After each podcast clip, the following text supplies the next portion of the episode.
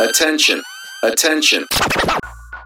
Welcome to the Million Dollar Filipino Freelancer Podcast, where we break the myth that Pinoy contractors mean cheap rates. Just like when we realized that aswangs, pundins, and kinakasal na tikbalang are all just fiction. There will be a select type of Filipino freelancers who will one day represent world-class results for our clients.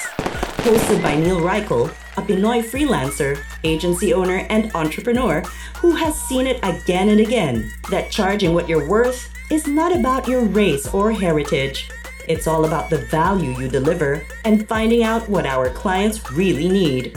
This is not for you if pabebe ka, nana feelings mo, and pa-victim ka. If you want to know the working strategies on how not to be purita and position yourself during conversations where you don't need to explain what you charge, then we invite you to subscribe and watch out for our weekly episodes. Follow Neil Reichel on Facebook and Instagram. Always remember, being purita is a choice, but only if you don't make business sense. Oh, let's start. Let's go.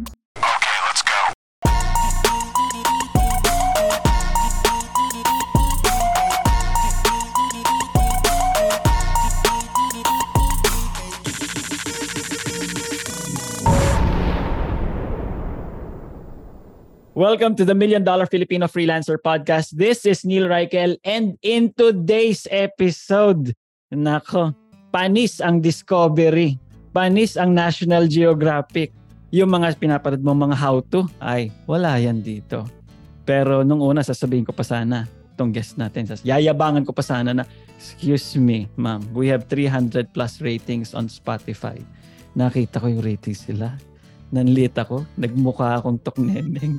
Parang, wow! Anyway, before we introduce ang guest natin na to, na may sandamakmak na questions na nakolekta natin from our audience, co-host ko muna. The one and only. Wala na masyado pa sa kalye. Pinakamatabang utak. Ang nagpapalutang ng podcast na to ng name na ni Reichel. Maraming salamat sa mataba mong utak. Miss Corina Obrero. Hello! Hello, bashers! Kulit ng intro. Oh, Siyempre. dali na. Ito Okay. inaabangan ng mga bashers to. Teka, Oo. explain, na-explain mo na ba sa guest ko ano yung bashers? Bakit nagugulat siya? Alam na alam niya na. Hmm, buti naman. Pero, Hmm. ang layo, ang tawag niya sa fans niya. Hindi man Mm. fans eh. I think the way we call it in community nga natin is mga supers. Okay? Hmm. Supers ang tawag niya. Siyempre, kung ikaw ay isang super, kilala mo na ito. 'Di ba? Ang nagpauso sa mga babae na hindi pa nagpo-propose ng kanilang mga jowa, mag-backpack ka na daw at baka biglang mag-propose daw ang boyfriend mo. The one and only, the host of Paano Ba To, Miss Bianca Gonzalez. Hi! Hi Neil, hi Corina, at hello sa lahat ng mga bashers. Yo! Ang sarap pakinggan. Na- Ay, natakot ako at first eh, nung nalaman ko nga na bashers ang nasa inyong ah, freelancing community. Pero um, in a good way naman yung bashers. Hindi siya yung bashers na usually ginagamit natin yung term. So yes, thank you. I am so happy to be here and interested ako. Sinasabi ko sa inyo, interested akong matuto sa inyo. Actually, so wag kayong magulat kung ako din yung magtatanong later, okay? Okay. Game, game, game, game, game. Okay. Hmm. If ikaw ay isang super, okay, syempre, call to action muna. Pakinggan mo yung latest episode ni Bianca. Ang isa sa mga topics niya is what she would tell her 20-year-old self. Maganda yung konteksto na to. Pakinggan niyo yon.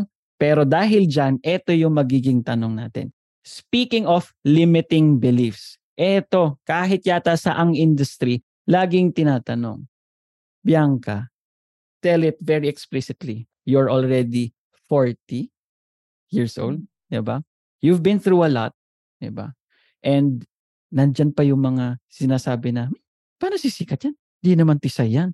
Paano sisikat yan? Eh, hindi naman ganito yan. Tapos, ang ang dream goal mo nga noon was to be in the film industry. Ang question dito is, how do you actually overcome the fear of failure which eventually brought to where you are now? Ang hirap ng tanong pang beauty queen question kaagad. Grabe. Thank you very much for that wonderful question ba. Uy, salamat sa pakikinig Ay, oo naman. sa podcast. And totoo yon iba yung dream ko dati maging filmmaker. Tapos, I guess, bumukas yung iba't ibang opportunities. Kaya ako napadpad kung nasan ako ngayon, which is mas on-cam, mas production, mas creation.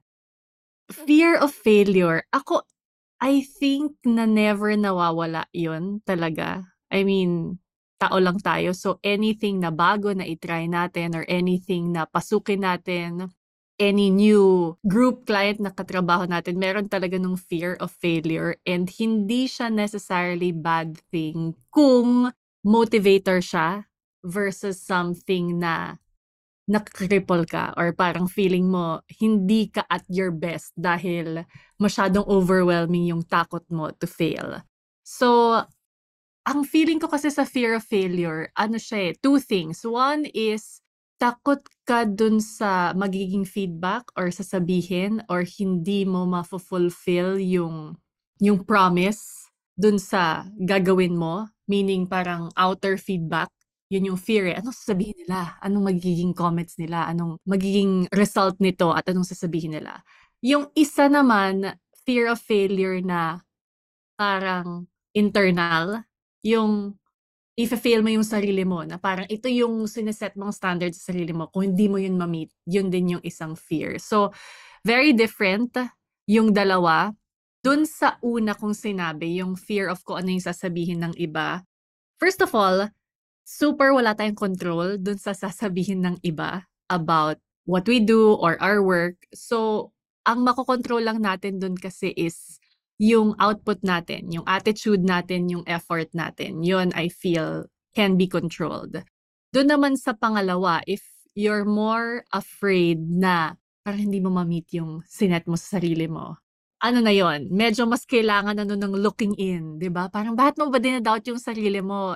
in the first place, dapat maniwala ka sa sarili mo. Kundi, how do you expect na ibang tao maniniwala sa kakayanan mo if you yourself um, meron kang doubt? So parang medyo madaming layers, but I guess the short nung sagot ko is yun nga, hindi siya mawawala talaga. Control the controllables, which is your effort at yung attitude mo. And at the same time, yun, babalik ako dun sa sinabi ko kanina na kailangan mo kasi talagang maniwala sa sarili mo. You can't expect other people to do that for you. Yes. And ang feeling ko naman dun, if you put in the work, yung hindi ka petics. Yung if you Mm. really work and put in the work, dun na bibuild yung confidence eh. Feeling ko, based on my experience din. So, Oo. I don't know what you think about that. Ah, eto, para mas ano bang tawag dito? Ako yung taong siguro very visual. I need a story behind it to really understand it. Example would be your first hosting gig. Kumusta yung kaba nun? Oh my gosh. Ang tagal na nun, ang hirap alalahan. Pero like the Parang 20 feeling, years ago na yun. I think, ano nga ba? For sure ka ba? Hindi, yung kaba kasi, honestly, until now, sobra pa rin ako laging kinakabahan. Kasi, and I again think that's a good thing kasi it keeps Yes. you on your toes. Yun yung hindi magpapakampante sa'yo. Pero, ang naalala ko noon, nung pinaka-first ko na hosting gig, one is in-enjoy ko yung gagawin ko. And second is, inaral ko talaga, practice ko yung script ko, yung ano, I made sure alam ko ano ba yung klase ng audience na meron dun sa, I think it was an event eh. Event na yon meaning, yun nga, like what I said earlier, yung if you put in naman the work, dun medyo manggagaling yung confidence mo to keep up. And through the years, syempre, not every job that you do, even though you do your best, di ba? We all want to do our best. Pero Yes. ang katotohanan is not every job you do 100% happy tayo. I don't know if this happens to the both of you, pero meron ako, until now ha, meron akong mga kunyari, may racket ako. After yung pauwi ka na iniisip mo, oh, that ginawa ko to, dapat ito yung, yung mayroon akong mga ganun appear, na, appear. yung kinikritik mo yung sarili mo, but at the same time, alam mong, ah, okay, next time, gagalingan ko in this way or next time pwede ko tong gawin na diskarte. Mm-mm. So, I don't know kung paano pa yun connected sa fear of failure. Sorry, ang dami ko nang sinabi. But it's more of, Tama. yung fear of failure na yun, pwede naman yun nga maging yung, maging part ng drive mo to improve every time. Tama talaga. As in, I think it's all connected naman talaga. Pero maganda yung isang sinabi mo is how you use yung fear na to, yung worry na to. 'Di ba? Do you use it to your advantage or do you use it na nakaka-cripple nga sa'yo? 'Di ba? Ikaw, Corina, anong take mo doon? Ah, fear, fear of failure. Mm-mm. Actually, may ano ako eh. May ganun din ako experience yung parang sinabi ni Bianca, yung tapos na, tapos nire-replay mo pa sa utak mo. Pero Yeah. kasi, there was this ano, job interview before na parang feeling ko hindi ko nabigay yung best ko. So, nire-replay ko siya sa utak ko for five minutes. Kaya lang kasi sabi ko, ah, mangyayari pag inulit-ulit ko to. Kasi the worst thing is, either I get in or hindi pag nakuha ko yung job, edi may trabaho ako. Tapos pag hindi naman, hindi ko naman na makiki... Feeling ko kasi ang palpak ng mga sagot ko.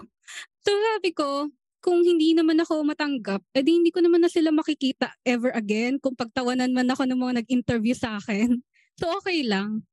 So, simple lang yung ano na yun, yung experience na yun. Pero every time na nararanasan ko ulit yung ganyang feeling, yung parang, hala, syunga-syung ako, hindi ko binigay yung best ko. I go back to that simpleng experience pero sabi ko, hindi, pag nandyan ka sa situation na nagre-replay ka ng mga fail, pal- palpak moment, not your best, five minutes lang, tapos stop na. Kasi marami pa namang opportunities eh. So since then, every time na may fear of failure, bumabalik ako dun sa eksenang yun. And then, yun na, five minutes, may time limit, hindi na ako nagpapatagal. Ay, ayun yung ano ko, Neil. Ikaw ba? Mga one week, ano? ano? Five minutes, may timer. Ting! Okay, tama Mm. na. Na may timer, no? Magagalit si Tita Mel Robbins. Sabi niya, ikaw, Ah. Neil, three weeks, three months na, iniisip mo pa na inis. Hala, nakakahiya, nakakahiya. Pero, Mm. ayun nga, eh, I don't know if this is the practical advice, pero once you're in a situation wherein things are not going well financially, uh, you somehow cannot afford to think anymore of the fear of failure. So parang push comes to shove na, shit, kailangan ko na itong gawin. Kundi, yari. May anak ako. Or, alam mo, ano yan, single. Parang, hala, yung credit card bill. Pang ilang months ko ng minimum amount due. Di ba? Arte-arte Nakakahiya. pa So, ba? arte-arte pa ba? So, yun nga, gawin mo na rin lang. Mm-mm. Pero ito yung ito yung next na question na tingin ko Wait, marami. before we go Oh, to the next question, may gusto Hmm. lang ako sundutin doon sa sinabi mo kasi sabi mo Yes, kanina please. parang minsan you kind of have no choice talaga. Gagawin mo na lang. And yes. in a lot of cases, yun ang sitwasyon natin. Kasi yes. Madami naman sa atin hindi biniyayaan ng generational wealth, etc., Yes. etc., 'di ba? So ibig sabihin kayod ka based on kung ano yung ginawa mo. And Mm-mm. gusto lang kita i hindi ko alam kung congratulate ang word but I wa- because I told you kanina that I I listened to several episodes and interestingly enough if kayong nakikinig dito ngayon are here new to the podcast as well napakaganda nung pa- two-part episode mo about your life story. Grabe!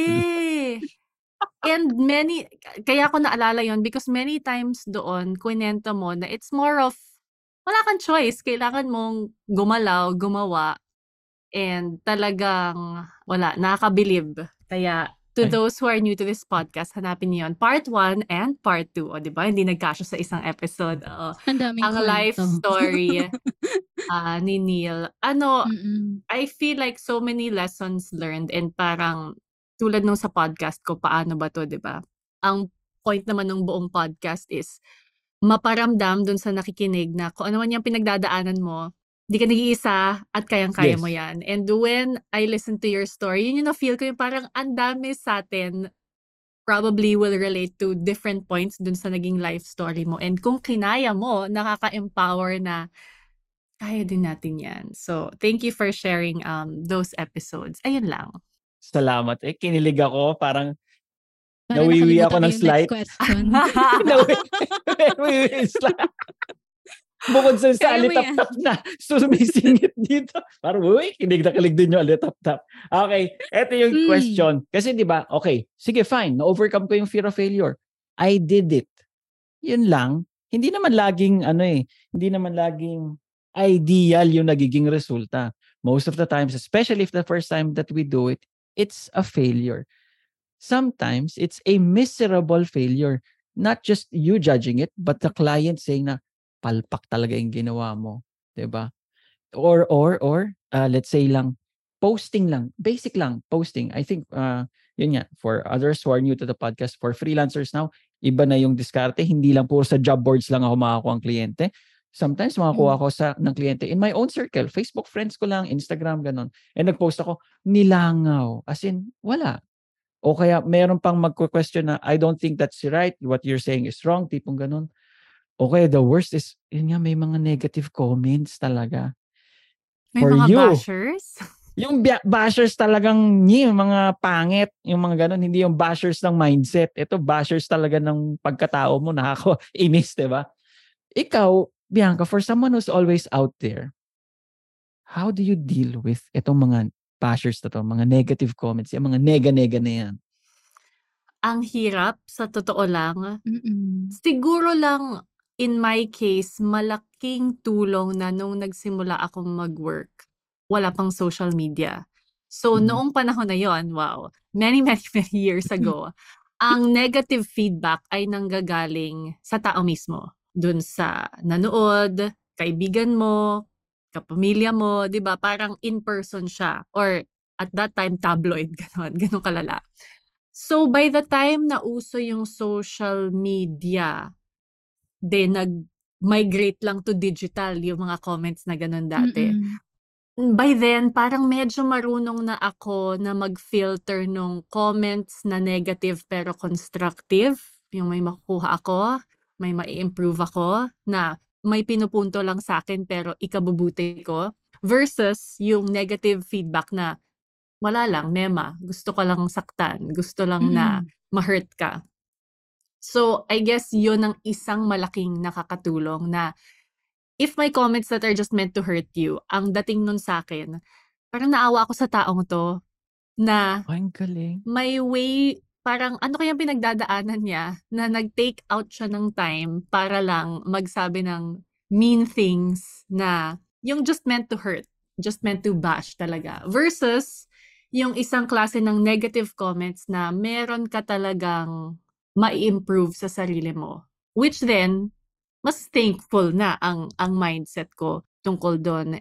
And another mindset I have tungkol sa bashers or negative comments, hindi ako ma-block or ma-delete ng negative Mhm. comments. And I know not everyone is like that. This is not for everyone. Di ko alam kung gusto ko lang saktan yung sarili ko. Pero I am of the mindset kasi na in everything that we do, especially with anything na either creative output or output that can be measured, hindi naman talaga laging good comments yung makuha natin. At parang hindi realidad kung puro good lang yung makuha natin.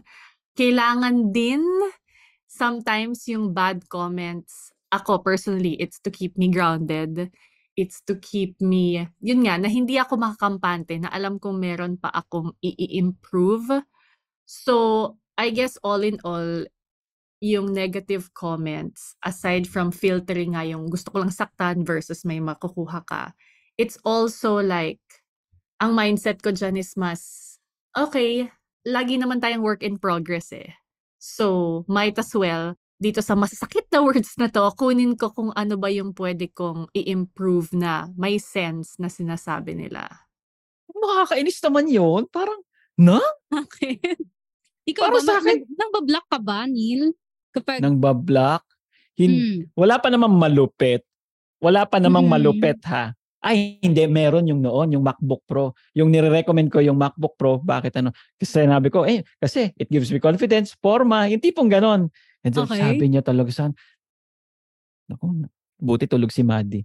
Tanga Mm-mm. ka, tanga ka, bobo mo, ganyan, ganyan. Naisip mo ba kung magkano yung MacBook Pro? Tanga, tanga, tanga, tanga. Inutil. Oh, Oh, an- oh, ano ganon. talaga to, no? Stranger talaga. Galit talaga siya. Okay. Nag-PM pa siya.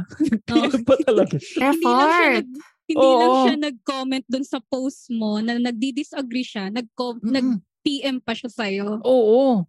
Dalawang account. Ginamit siya. okay. Mm. Yung moment na yun, sabi ko, ah, okay lang yan. Okay lang yan. Pero, isa lang yan. Mm-mm. Ako, if I were in the status ni Bianca, it I would get, halimbawa lang ha, I'm not saying ito yung number of nakukuha mo, pero if I would get 10 in a month ha, 10 in a month, halo na yun, comments, DMs, ganun, ah, papasok sa utak ko, parang maiinis ako. Tipong ganun. Ang hindi ko kaya, ah, ang gagawin ko, pareho siguro kami ni Bianca, hindi ko di-delete yung comment. Okay? Mhm. Pero hindi na ako magbabasa ng mga comment. Kasi hindi ko kaya.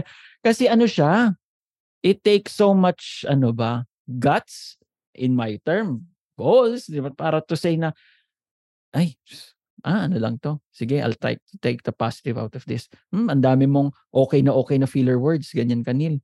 Parang, ah, ikaw kaya dito. Try mo kaya ikaw gumawa ng content. hindi ko Let- kaya. Alam mo, totoo, let me contextualize siguro yung approach ko sa bashers. Sige. Totoo na, totoo kasi yun eh, na parang sa isang daang comment na makuha mo, kung 99 ang maganda, isa ang masama, yun yung, isang yun yung didikit sa atin. Mm-mm. Why? Why, ba? Eh 99 naman yung nag-comment na maganda, isa lang yung hindi pero yung talagang nanamnamin natin, pa-personally natin is that one. And I guess that's human nature.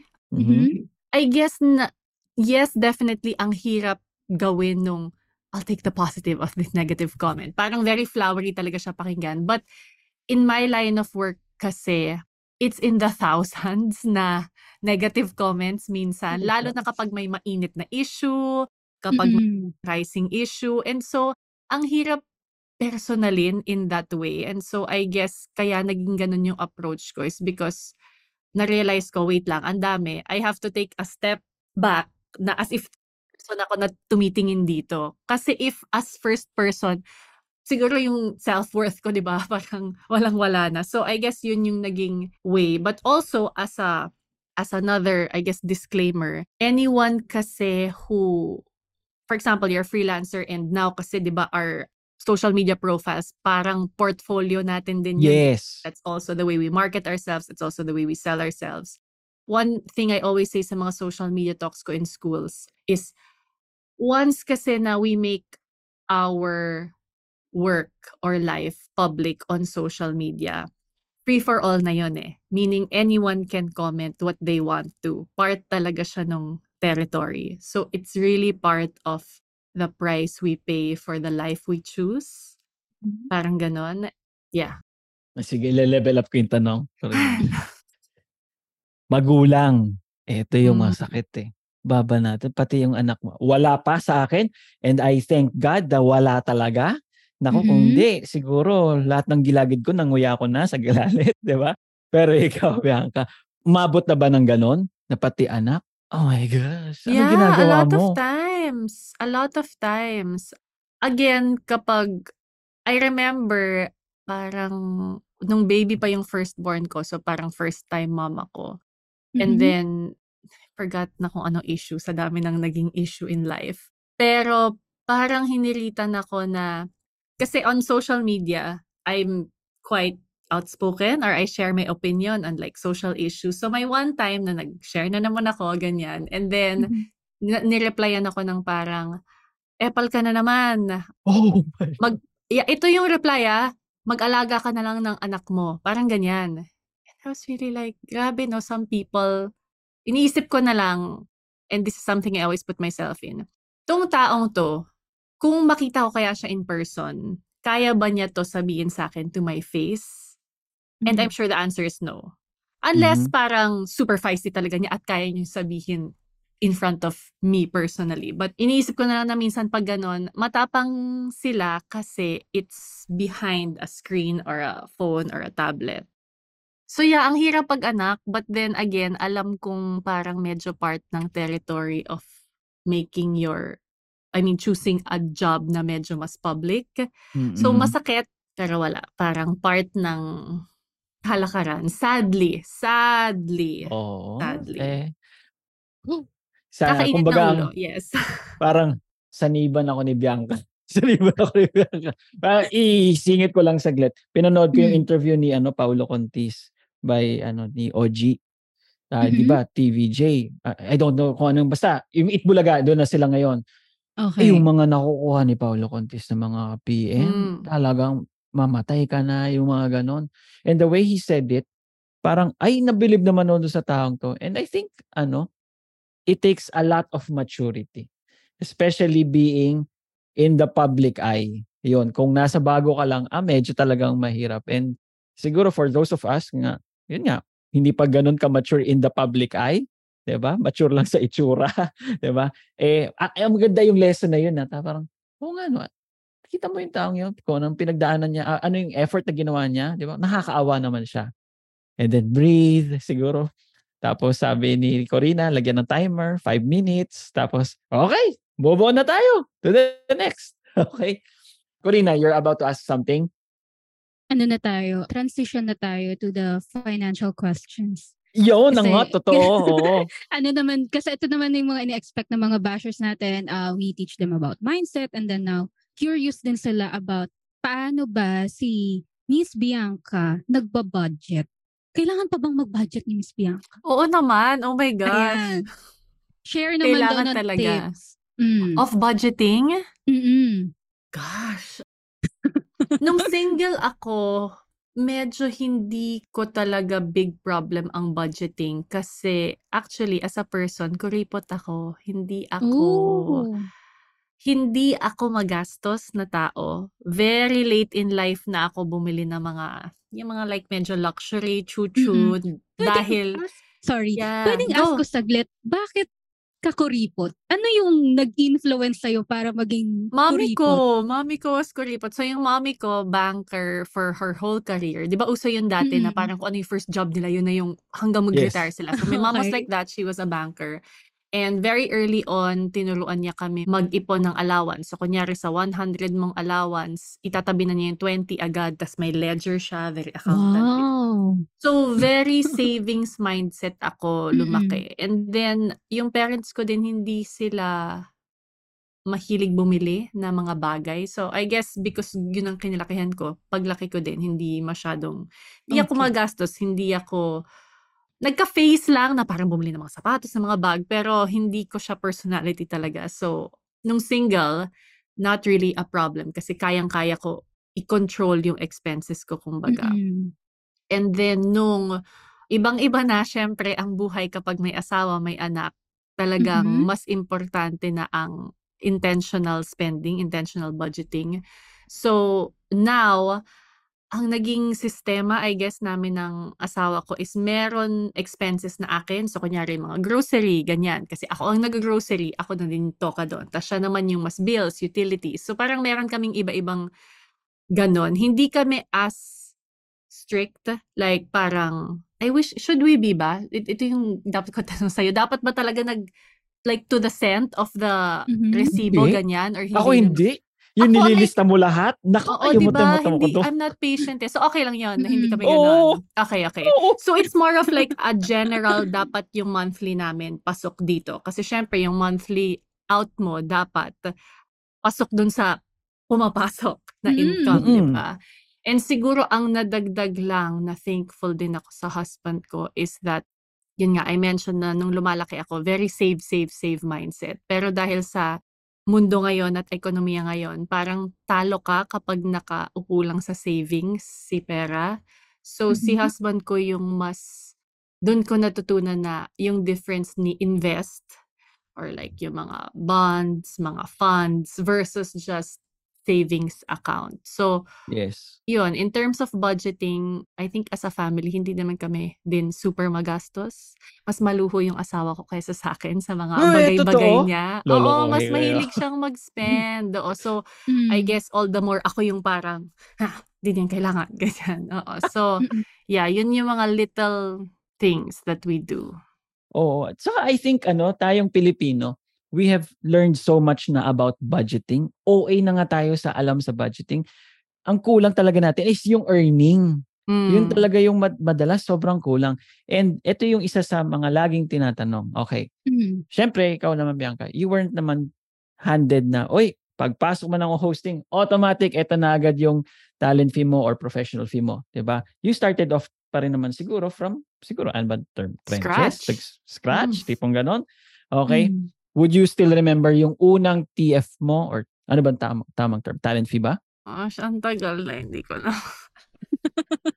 Pero ito siya. Okay. Yeah. Huwag na natin alalahanin yung una mong TF. Ang Mm-mm. alalahanin natin is, unang question is, nag-grow ba ito eventually through time? Yes, definitely Tumaas. nag nag-grow siya. Ang naalala ko and I don't know how similar this is to freelancing sa inyong field, pero nung nagsa-start ako, ang dami kong ginawang racket pro bono. And that was to build my portfolio. I'm sure it's very different now in terms of like on-cam work kasi pwede ka na lang mag-livestream, mag-YouTube, tas dun yung portfolio mo. Dati kasi, it was either nasa network ka or may events kang hinohost ganyan. So I remember hosting several ganyan, mga events, mga AVP, ganyan, that I did for free because I was starting and I wanted to build yung body of work. Meaning next time kapag nag-audition na ako, at least may mapapakita na ako na ito ginawa ko, ito ginawa ko, ito ginawa ko. And then luckily kasi sa industriya ko, meron kaming managers. So doon kami, I guess, nag-base. Kasi when I started, wala naman akong clue magkano ba per event or magkano Yes. ba if I'm going to host. So sila yung mas nag-advise sa akin noon. So I guess ang takeaway ko din doon is that in case you are a freelancer na wala namang manager, it's more of meron kasing range of fee Yes. when it comes to the type of work that you do. And then eventually, syempre, the more you build your body of work, the more clients that you have in your portfolio. In our case, the more rackets you've done, the more visible then you are. Doon mo na pwedeng itaas kasi yung presyo mo. So definitely, it's a mix of pricing based on how you price your work, but at the same time, knowing ano ba yung Current medyo rate. range nung iba. Mm-mm. Oo, kasi ito yung ito yung ginagalawan nating industriya. Ito yung question. O di nag increase ka. Pero in between those increases, nangyari ba that it was the same client who hired you before is hiring you now with a new rate? Nangyari na ba yon? I guess through time, yes, but siguro din dahil, kunyari, example lang to, three-hour anniversary celebration event for the company. Mm. 2015 versus 2023. For sure, iba na yung, yung rate nun. Mm. So yes, in that way, nangyari na yon. And in your case, is it always the manager who tells what the rates are or do they sometimes go through you and then ask you, Uy, Bianca, magkano na yung rates mo ngayon? Nung nag-start kasi ako, wala akong ka-idea, right? Pero syempre, the longer you are in the industry, the more you have knowledge of ano ba yung kalakaran, ano ba yung usual, ano ba yung sa iba, ano ba yung dapat, and ano yung dapat sa iyo based on kung ano yung kaya mong output na ibigay. And for sure now, I have a huge say dun sa rate na ibibigay ko. And you actually mentioned this in one of your episodes. In one of your episodes, you coined it as bundling. Tama ba Mm-mm. ako? Yes. Uh, Uy, kilig meaning, I think you were talk- Grabe naman. You were talking about vaccines and then you bundled it with syringes. Tama ba? Something like that. Ah, yes! So the Oh. way it works in our industry naman is that I feel like kasi now I'm siguro kasi nga 19 years in the industry so parang iba na yung tingin ko sa racket. Right now, I want I guess a deeper relationship with kunyari a brand that I'm working with in the sense na okay, you can get me to host pero ayoko na yun lang yung engagement natin. So for example, I work with a brand now. I prefer one year tapos several executions within that one year kasi alam na din ng tao ngayon na parang ginawa mo lang siya. Sorry, this is for on-cam creative Yes, talent. yes, ha. yes. Alam Mm. nila kung ginawa mo na one-off for racket lang versus if there's true brand love. Parang ganon. I don't know if that makes sense. So, Ah, oo. in a way, I bring up the bundling because, for example, an event nga, an event, three hours hosting ganyan. in our industry now what we'd like to do is we bundle it with we'll make a reel and then the event and then minsan parang okay I'll speak pa internally dun sa isang internal event ng company so it's more of a a deeper relationship built Yes.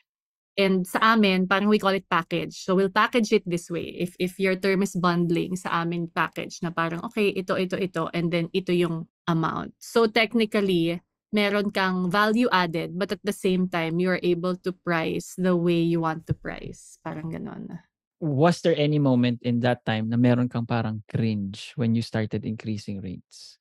Parang, hala, baka sabihin nila. Until now, until now I get Oh? that. Kasi so the way it happens Oh? now is the, yeah, my manager kunyari says, there's an inquiry, ganito, tapos Mm-mm. sinasabi yung scope of work, and then do we price it at this?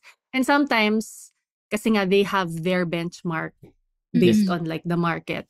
Minsan inisip ko parang, oh my God, ganyan ba? Parang okay ako na lower ha, parang ganyan. Minsan parang Mhm. iniisip ko in oversell yata ako, parang baka hindi ako makadeliver. May ganun pa rin ako until now. So, I cringe at both a price I feel is higher than yung okay ako.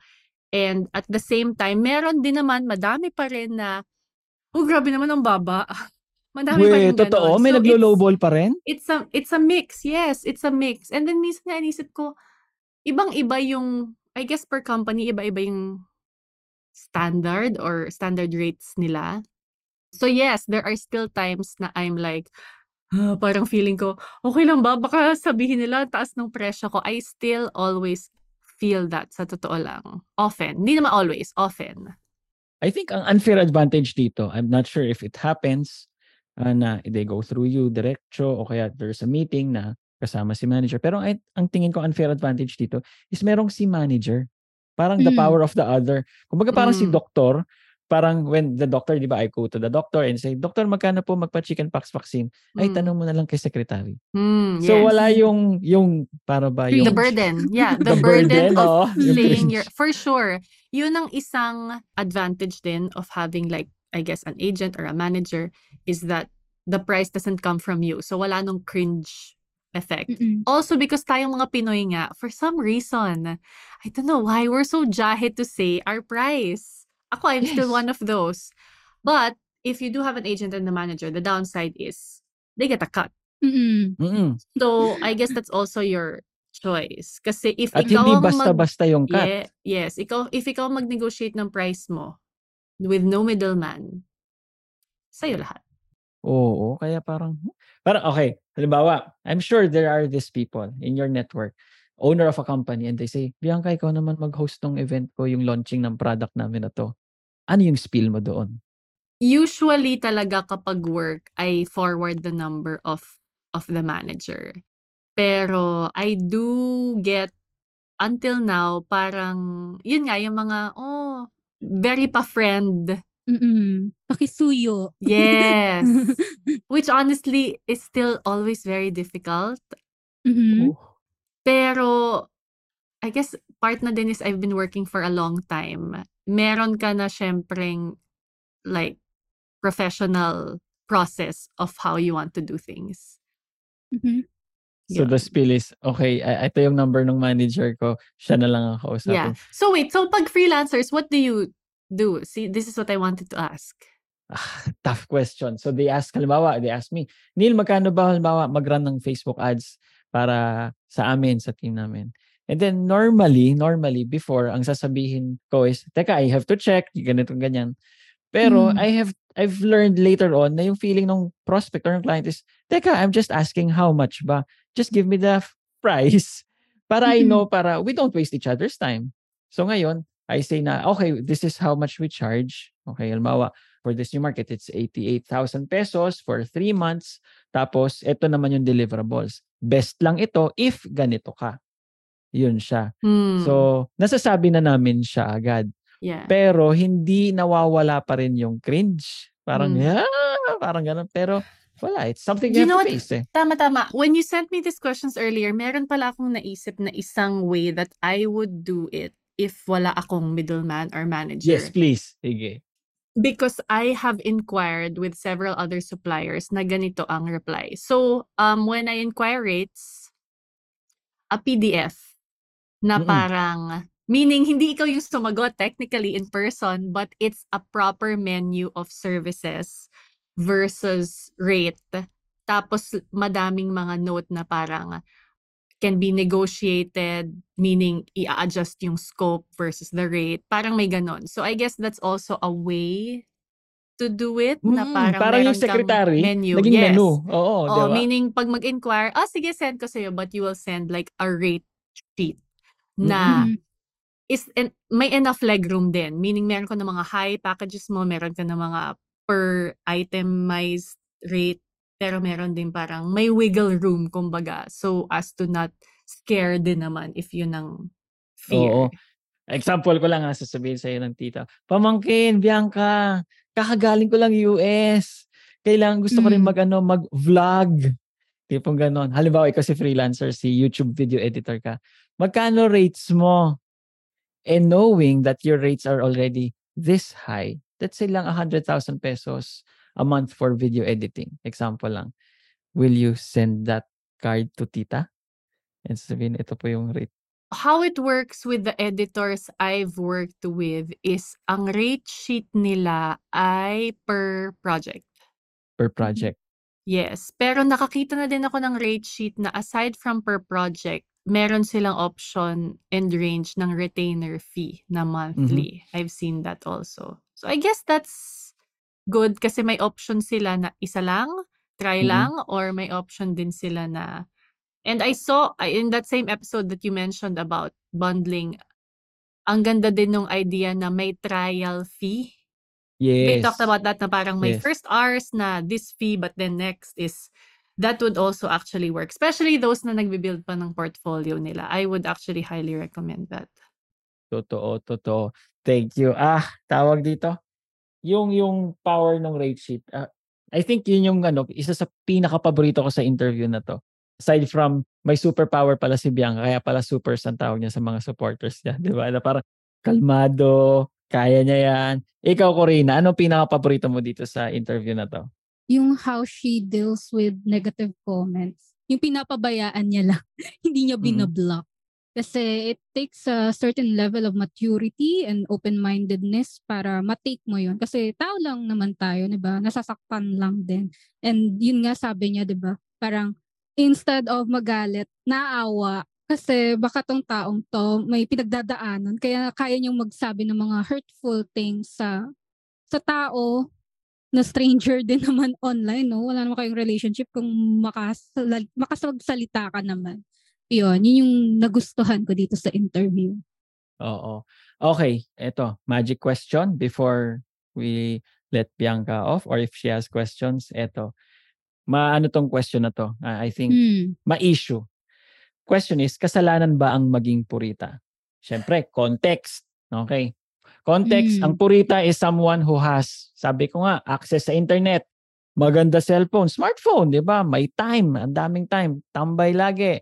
Nakakapag Netflix updated, tatlong K-drama pinapanood sabay-sabay. Mm-mm. Updated sa lahat ng chismis, milk tea, lahat, di ba? Pero lagi siyang ay lungkot-lungkot ko. Sana all, sana all din nakapag-Japan. Sana all naka-Benz. Sana all nakapagpaaral. Sana all may magandang bahay. Anong pananaw mo doon, Bianca? In that context, for sure, for me, kasalanan mo kung bakit ka purita. I feel like I I'm also of that same belief na lalo na now. And I think mas na-appreciate natin to kasi tayo nabuhay tayo sa panahon na walang mga ganito free workshops, podcast, Oo. learning is free. When we Mm. were growing up, talagang magsa-sign up ka ng seminar, 'di ba? Wala namang online-online dati. Mm. And so, especially at this time na literally parang kahit ano pwede mong matutunan online from the right and reputable sources. Mhm. Um, kasalanan talaga na maging nga sa totoo lang, sobra. Parang kasalanan mo na if hindi ka nag improve or nag-grow at nagla-learn considering how many incredible free resources there are online. And hindi naman na ang goal ay, syempre lahat tayo gusto natin yumaman. Ako nga goal ko Mm. maging yung title ng podcast niyo eh, 'di ba? Million dollar. Ay, gusto ko din nun. Paano ba 'yon? Yun ang kailangan ko tanungin sa inyo na last question. Pero Mm.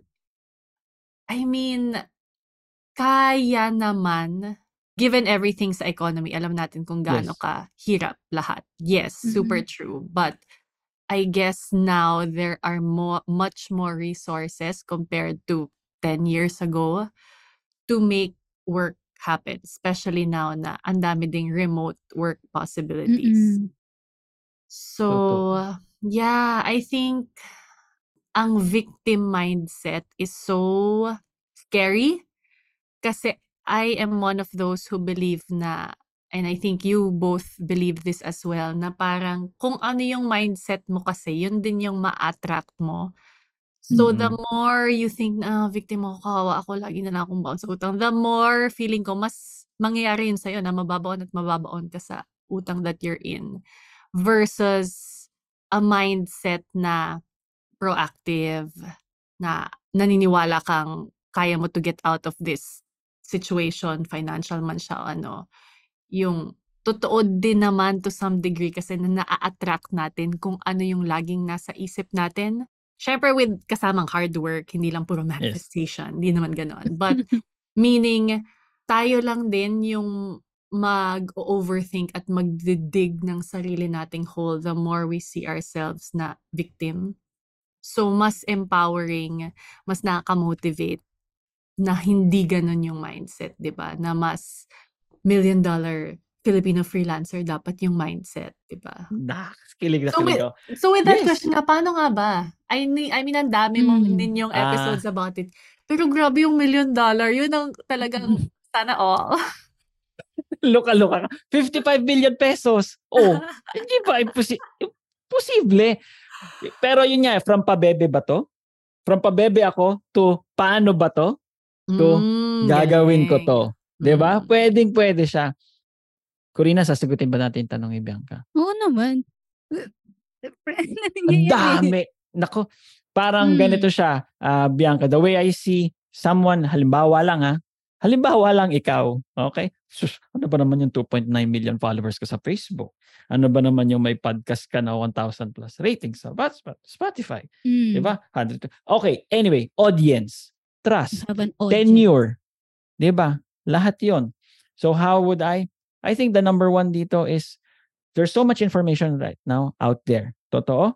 Pero people are yearning, craving for the right, credible information. Mm. Yun talaga siya.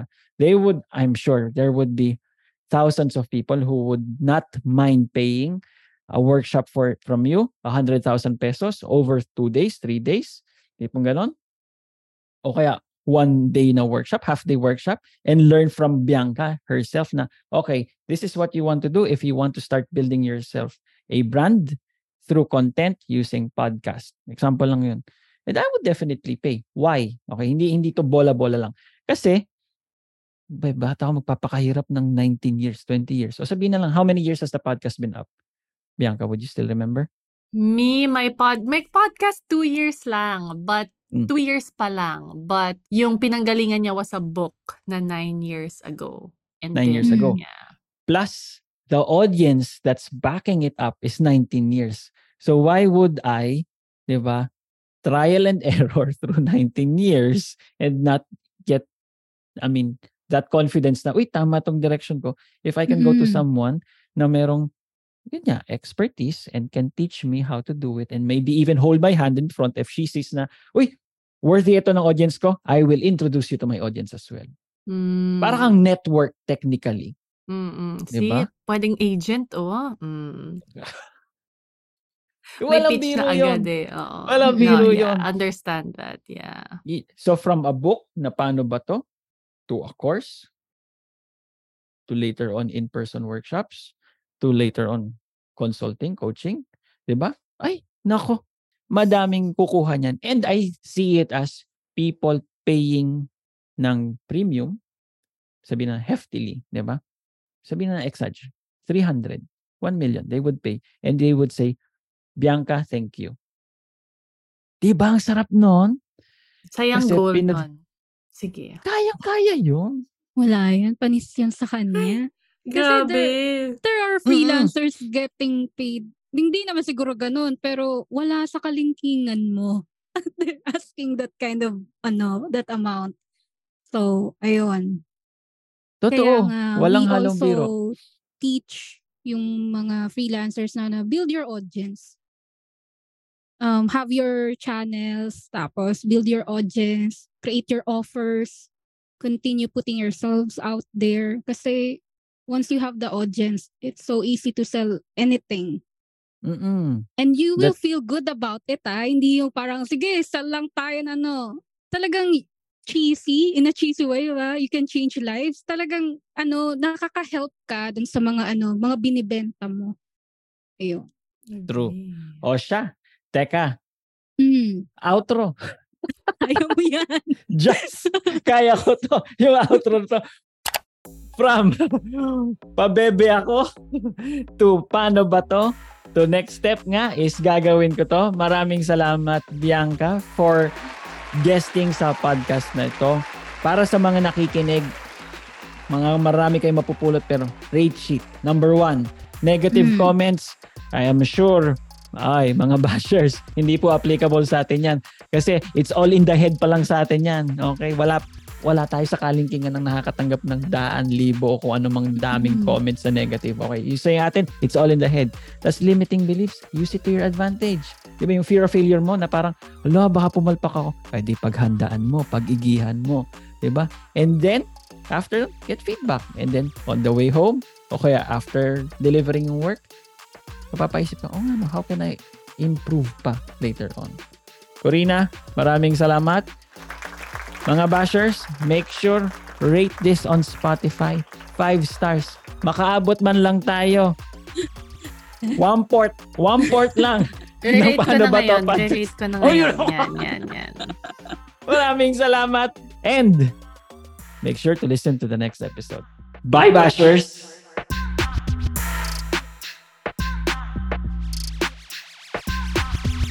O di ba may sponsor na kami? Libre ka namin ng yummy chapchae mo kapag umorder ka sa Taste of Joy. Taste of Joy. Masarap ang pansit dito, masarap pagkain nila. Basta ang worth ng order mo ay 1,000 pesos and up. Net, ito ha, hindi kasama yung mga dinidiscount mong senior citizen na pati kapitbahay nyo na senior citizen, sila sama mo ha. Net, 1,000 pesos and up. Meron kang libreng chapchae. Sagot na namin ang chapchae mo. All you have to do is go to the Instagram account nila, tasteofjoy.ph para umorder. Doon ka lang o-order and basta umabot ng 1,000 pesos ang order mo. Net ha? Net. Lilibre ka namin ng yummy yummy chapchae. Mapapa Arasa. ka sa sarap. Let's go!